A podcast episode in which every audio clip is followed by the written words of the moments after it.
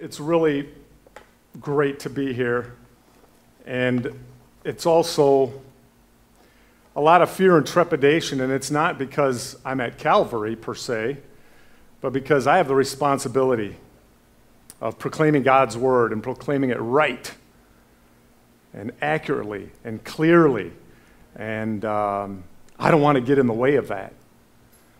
And so before I start, I just wanted to, st- uh, I actually already started, right? But I wanted to establish a few things that are essential.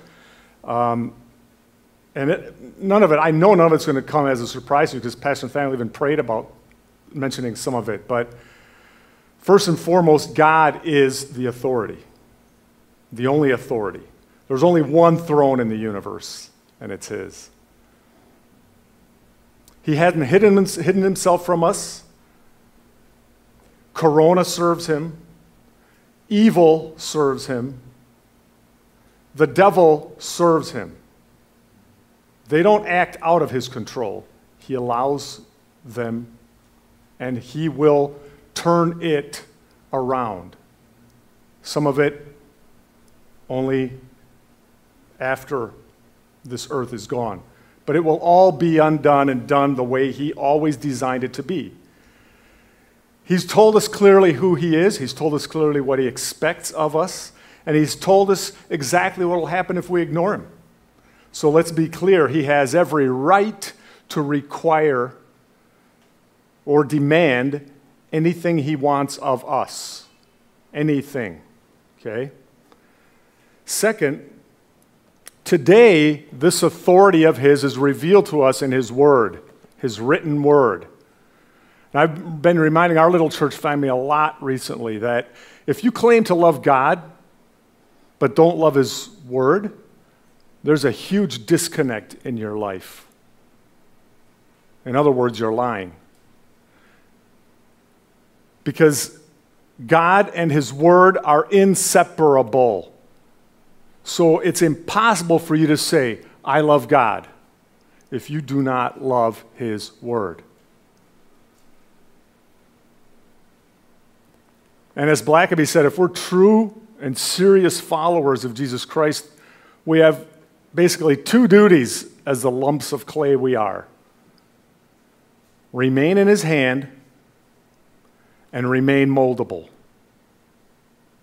That's all our responsibilities. Stay in his hand, stay moldable.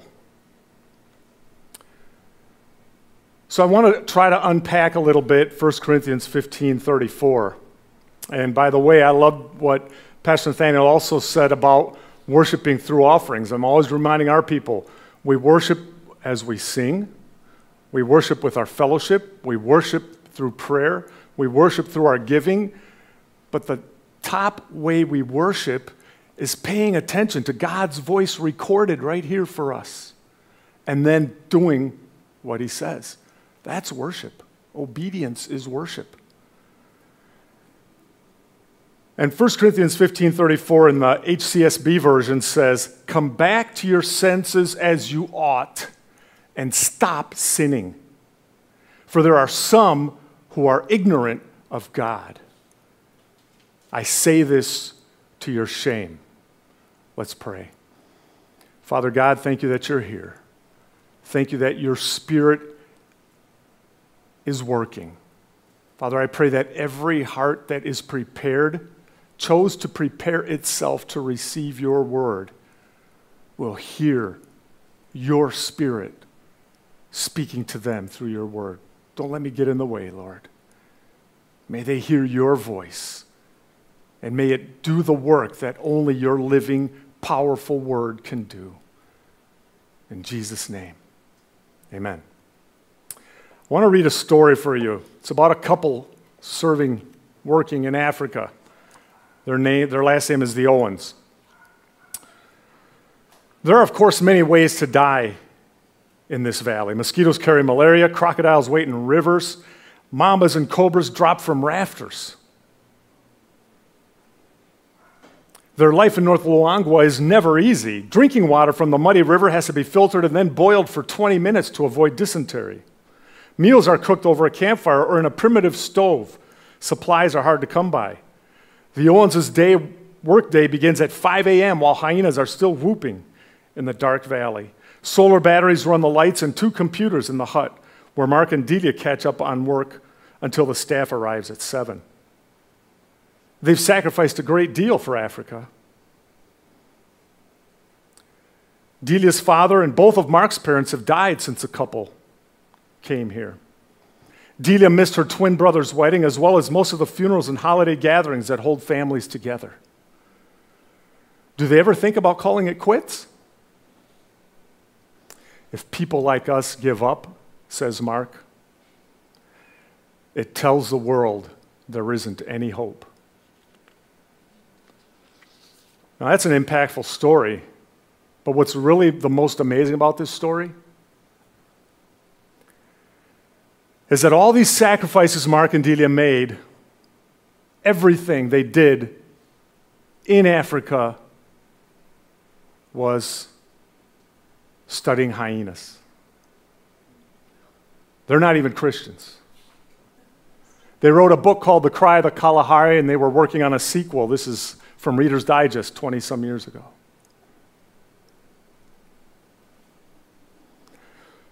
Come back to your senses as you ought and stop sinning, for there are some who are ignorant of God.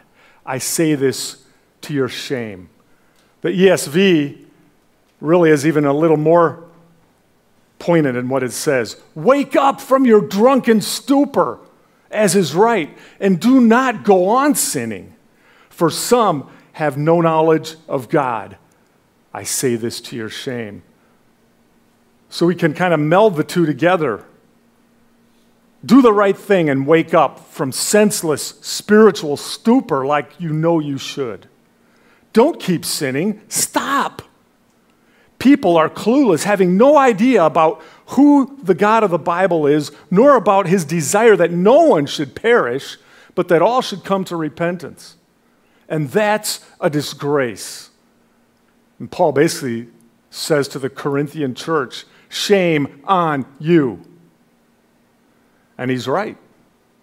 It's shamefully tragic that there are people around you, right here in Sao Paulo today, and around me, that have no idea why Jesus is controversial or why he died.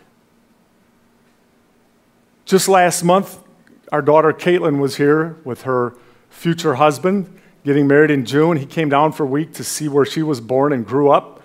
And I took them downtown one day, uh, took them to Catedral da Sé first. I've been there hundreds of times uh, with groups. Uh, and there's one thing that is really striking is a life-size glass coffin with the body of Jesus Christ laying in it. And then Mary standing behind him, weeping, looking at him with a sword through her heart. And I've seen people there kneeling, putting money in. I saw a grandpa there one day with his little grandson teaching him how to pray. But we know the why. And I go there and my heart is broken because of the blindness. And then we go up to the top of the Italia building and we go outside and we walk around and we look at buildings for no, with no end in sight. Buildings. If every building was a person, there would be thousands. But there are thousands of buildings. And I can't go up there anymore but not see nothing but lost souls. Because every one of those buildings is full of people who don't know about God, who don't know about Jesus. It's brutal. And I was telling Nathaniel, you know, I'm getting older. I don't have very many years left. And there's so much to do. And in chapter 15 of 1 Corinthians, Paul doesn't read a beat around the bush like usual. He's dealing with the doubt over the real bodily resurrection of Christ and also of all human beings. And he's talking to God's church at Corinth. And right in the middle of his exposition, he grabs these believers by their shoulders and gives them a hard shake.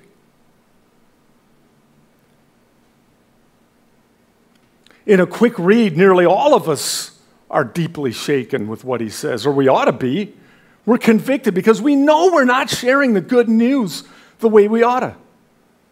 And that's a good thing. It's good to be bothered, it's good to feel uncomfortable in our hearts.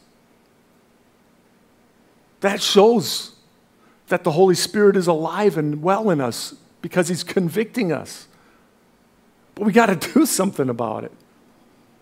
But the first thing we need to understand about this truth, about people not knowing what the Bible teaches about God and His plan and Jesus, is that that's not the problem. It's not the root problem. Actually, it's just a symptom. And Paul starts verse 34 revealing the cause for this symptom. Just think about it a little bit. You know, the HCSB says, come back to your senses. Well, Obviously, that implies you walked away. You can't come back if you didn't walk away. The ESV says, Wake up from your drunken stupor. I mean, come on, 99.9% of the people who get drunk did it to themselves. Nobody forced them to get drunk. They got drunk. They have to wake up. They made themselves that way. They're the ones responsible. We Christians have allowed ourselves to drift into a senseless, drunken stupor spiritually. We're spiritually lazy. There's only one God honoring option for us to wake back up. Paul doesn't give us any wiggle room, does he?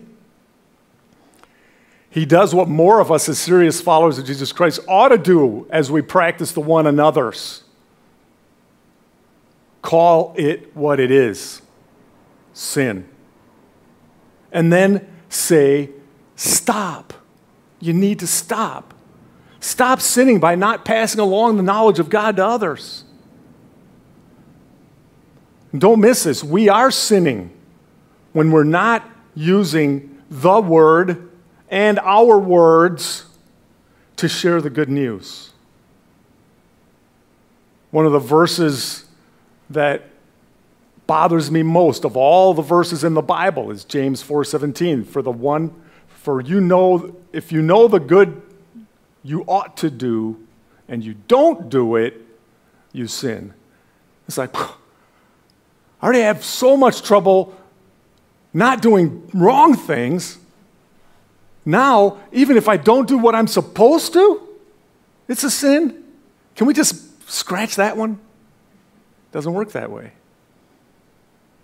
But again, when we're not using God's word and our words to share the good news, it's just a symptom.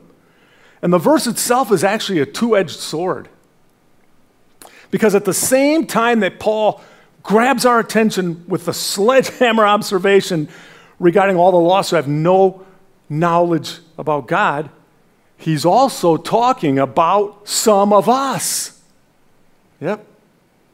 He's basically saying, What in the world is wrong with you, church? You're God's church. Have you lost your senses? Don't you realize that a bunch of you are sinning because you're pretty much clueless about the God you claim to serve and follow?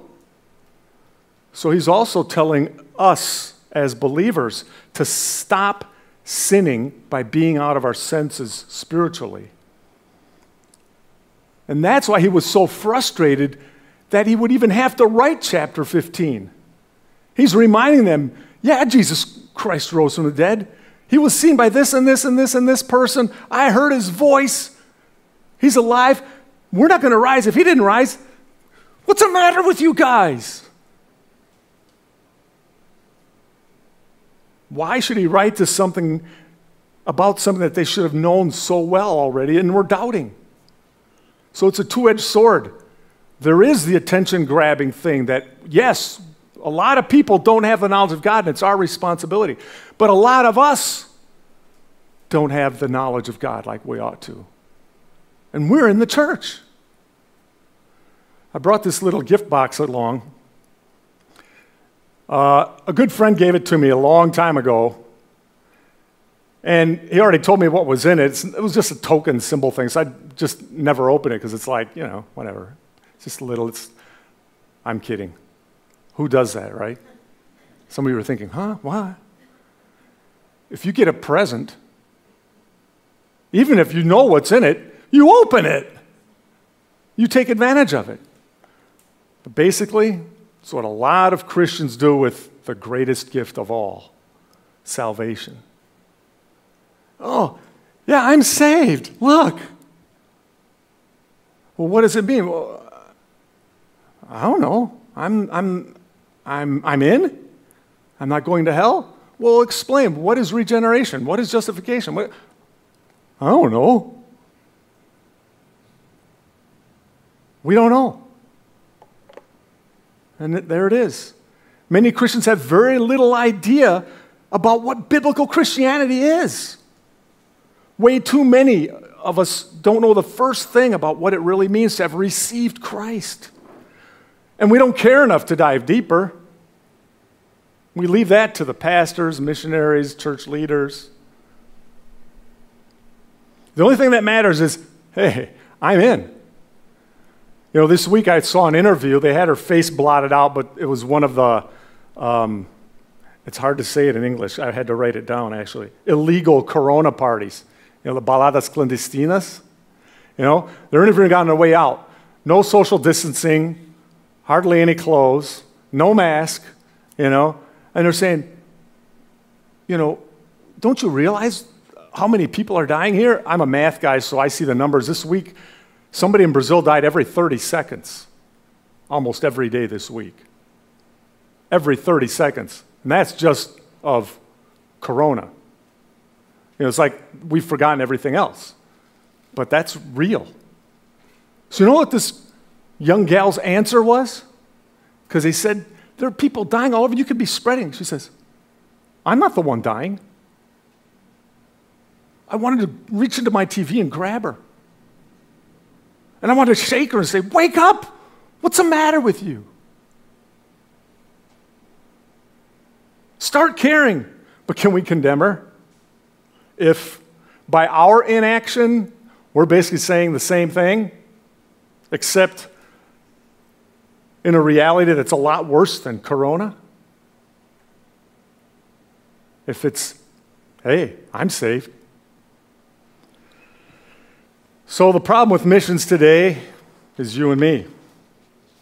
We don't see everyone around us as lost souls, spiritually dead, in mental darkness, and they need us. We're the light. We don't try to develop our practical holiness. We're rarely doing the most basic things that are expected of us as those who don't own ourselves, but we're bought for God with Jesus' blood as Revelation 5 says. Most of us don't obey command number one of missions in Matthew 9 38, which is simply pray earnestly that the Lord will send, the Lord of the harvest will send workers into his harvest. Pray earnestly. That's the first command for missions. And then the second one, and Pastor Nathaniel mentioned this, you know, reproduce through making more followers of Jesus Christ. And I know you guys already know this that in that, you know, go and make disciples, go isn't the command, make is the command. We're always going, especially in Sao Paulo. As you're in all your goings, comings, and goings, make followers.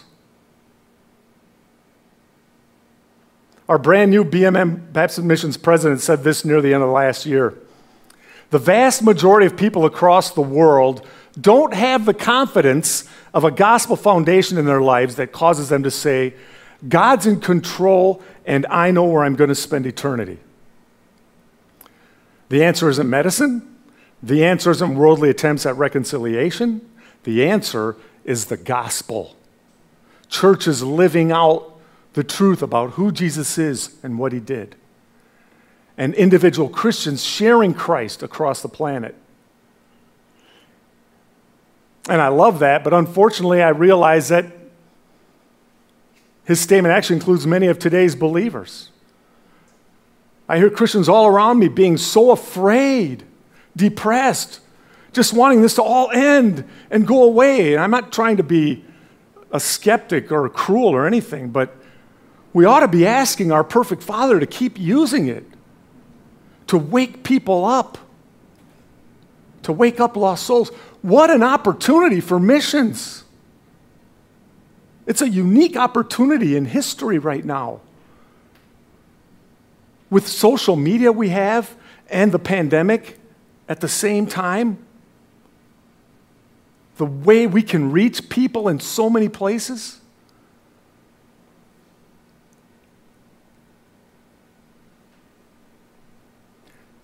So the question is Is the gospel, Jesus Christ and the power of his resurrection, a solid enough foundation in your life today? Are the facts that our Savior God is in absolute control of every atom in this vast universe, and you know where you're spending eternity, making a difference in how you're living? We can't keep holding on to our worldly, baseless fears and be very useful to God because those fears paralyze us. They skew our vision and they control us.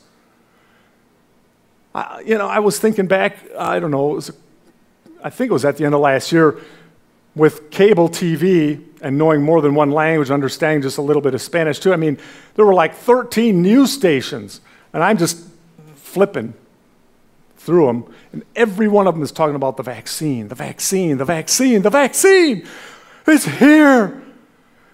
It's, we, it's going to solve everything. And I thought to myself, man, if one of them came on with breaking news, you know, the creator of our universe said, I've got, a, I've got the solution that'll solve way more than just coronavirus.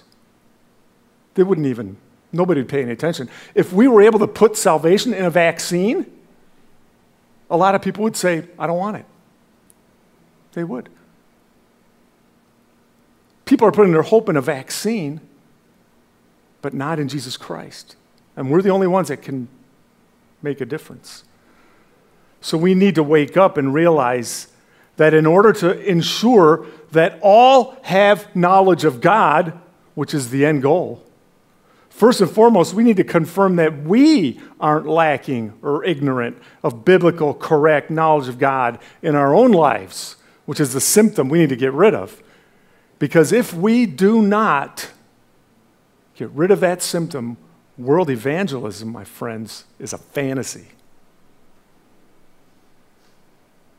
And there's one evangelist in the Bible that's hardly ever mentioned. Well, he's really unique, well known even admired, except not for his evangelism. But it, when you look at his life as an example of everything we're talking about here, with just three words, he's described as a guy who walked with God. That's it. But I think we'd all be able to describe what those three words ought to look like in our lives.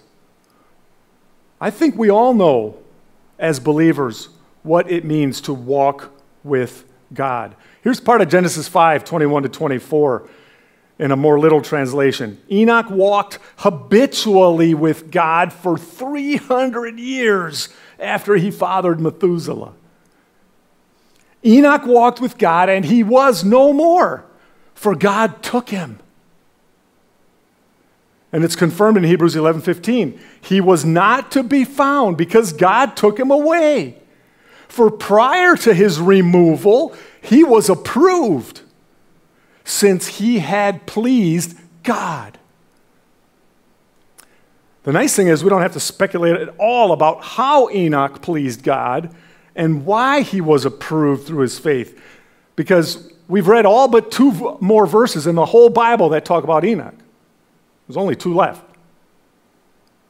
And here's what they say it was also about these that Enoch the seventh from Adam, prophesied, and here's what he said. Behold, the Lord comes with ten thousands of his holy ones to execute judgment, judgment on all and to convict all the ungodly of all their deeds of ungodliness that they have committed in such an ungodly way and of all the harsh things that ungodly sinners have spoken against God. the book of Jude, chapter 1, verses 14 and 15. Now remember, he lived not too long, relatively speaking at least, before the great flood. And we know how things were before the great flood. So would you have liked this guy walking around saying stuff like that if you lived then? Hey, stop being so ungodly. You're an ungodly person doing ungodly things and saying ungodly things in an ungodly way. And you're doing and saying all this ungodliness against God. Wake up because his judgment's coming. what a torment. Can you imagine hearing that all the time? I guarantee you, I didn't say it once. He was walking with God for 300 years after Methuselah was born, which was when he was 65. I mean, I started thinking about that and imagining him going against evil that we know got even worse. And Enoch obviously could care less what anybody thought about him except God. But again, don't forget why he was saying all that. He had a habit of walking with God. And how long did that habit last? His whole life, right?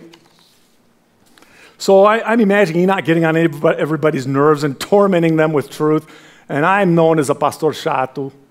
You know, they only admit that it's really love when I have to be gone for a couple months and they miss my chatice, you know. I know I'm annoying. I, you know, I'm Pastor Sledgehammer sometimes. And I tell him, I, I'd, I'd love to just be your buddy. But if I don't hammer you, he's going to hammer me. Guess what? But I was thinking about all that and, and Enoch tormenting them with truth. And I was reminded of one of the most shocking scenes I've ever, ever read about, which sadly today is easy to imagine happening. And the Lord challenged me and said, Dave, this is the type of person that I want you to be. Here's part of Revelation 11, 8 to 10. And their dead bodies, two witnesses that God sent, will lie in the street where the Lord was crucified.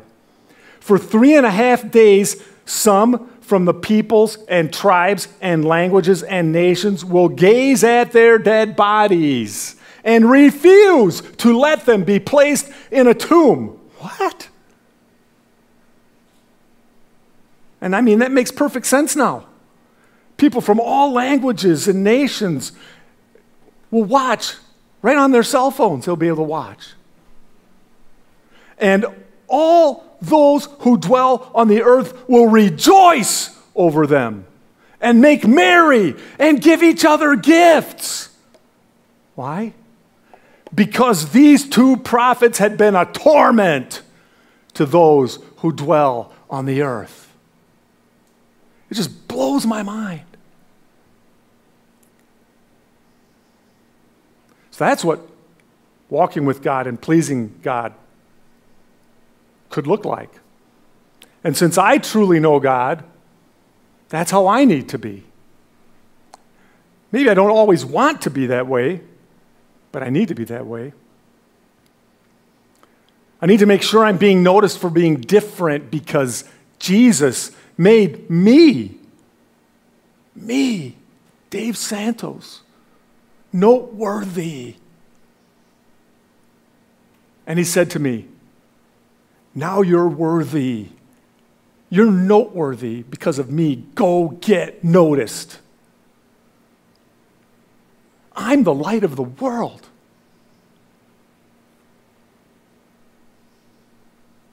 You guys don't hardly even know me, but I'm a walking miracle. I shouldn't be here. I shouldn't be a missionary. By the way, young kids, teenagers, Jesus says the same thing to you. It's not just for old people It's not just for pastors and missionaries, it's for everyone, young and old, who follows Jesus Christ.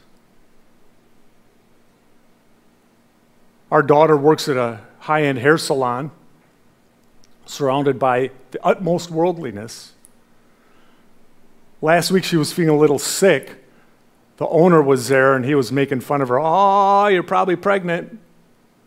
And she goes, No, I'm a virgin still. One of the words girls are most afraid to say, and guys, right?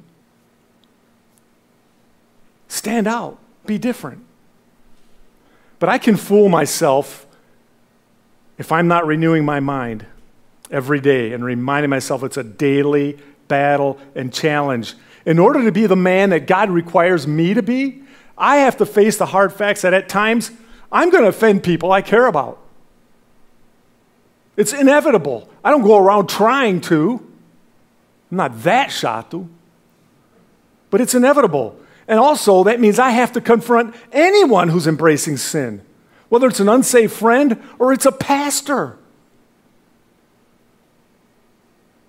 That means I can't choose to keep my mouth shut just to avoid tension.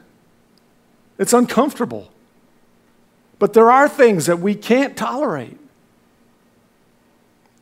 And I'm not talking about being rude or harsh or insensitive, but we can't ever water down God's truth. Never, no matter the cost, no matter who we're talking to, no matter what it might do to our reputation or any other consequence, which today can literally mean our freedom, right? We could easily go to jail. What should we do if we do? Pass on the knowledge of God. What a great mission field. Not that I'm saying, oh, put me in jail. But to be perfectly honest, I need this wake up call every day in my own life because the end of this battle won't happen till the end of my life. There's no th- such thing as a spiritual parking lot. So trust me, you're not alone. Can I just encourage and challenge you a little bit? Do the hard things for a long time. Yes, the humdrum, not fun things. Read your Bible every day. Spend time in prayer. Be patient and choose joy as you submit to His will in your trials. Trust, obey. There really is no other way to be happy in Jesus. I mean, that's perseverance. It's not glamorous, it's faithfulness. It's just, it's what God expects. In order for missions to happen as God designed, we have to focus on our first mission to know Him so we live like Jesus. That's the essence of the deepest lesson in the Last Supper, actually. If you want to study John 13 deeply, it'll be a lot of fun. Peter's challenge in a nutshell in, in the beginning of 2 Peter saying, you got to keep getting to know God and obey Him for all your life. That's how you'll become more like Him, being able to love your Christian brothers like you should and the lost like you should. There's seven qualities there that are built on one another. And you can go backwards and deconstruct them and realize that if I'm, I cannot love the lost if I don't know about God. And I've got to do these things in between too. And they've got to not just be in me, but constantly growing. So it all comes down to how you want to be remembered. And I know how I want to be remembered. Just because I've, I like sports doesn't mean that's all I like. Doesn't mean my brains are in my biceps. I mean, I don't have much of a brain, so that doesn't say much about my bicep.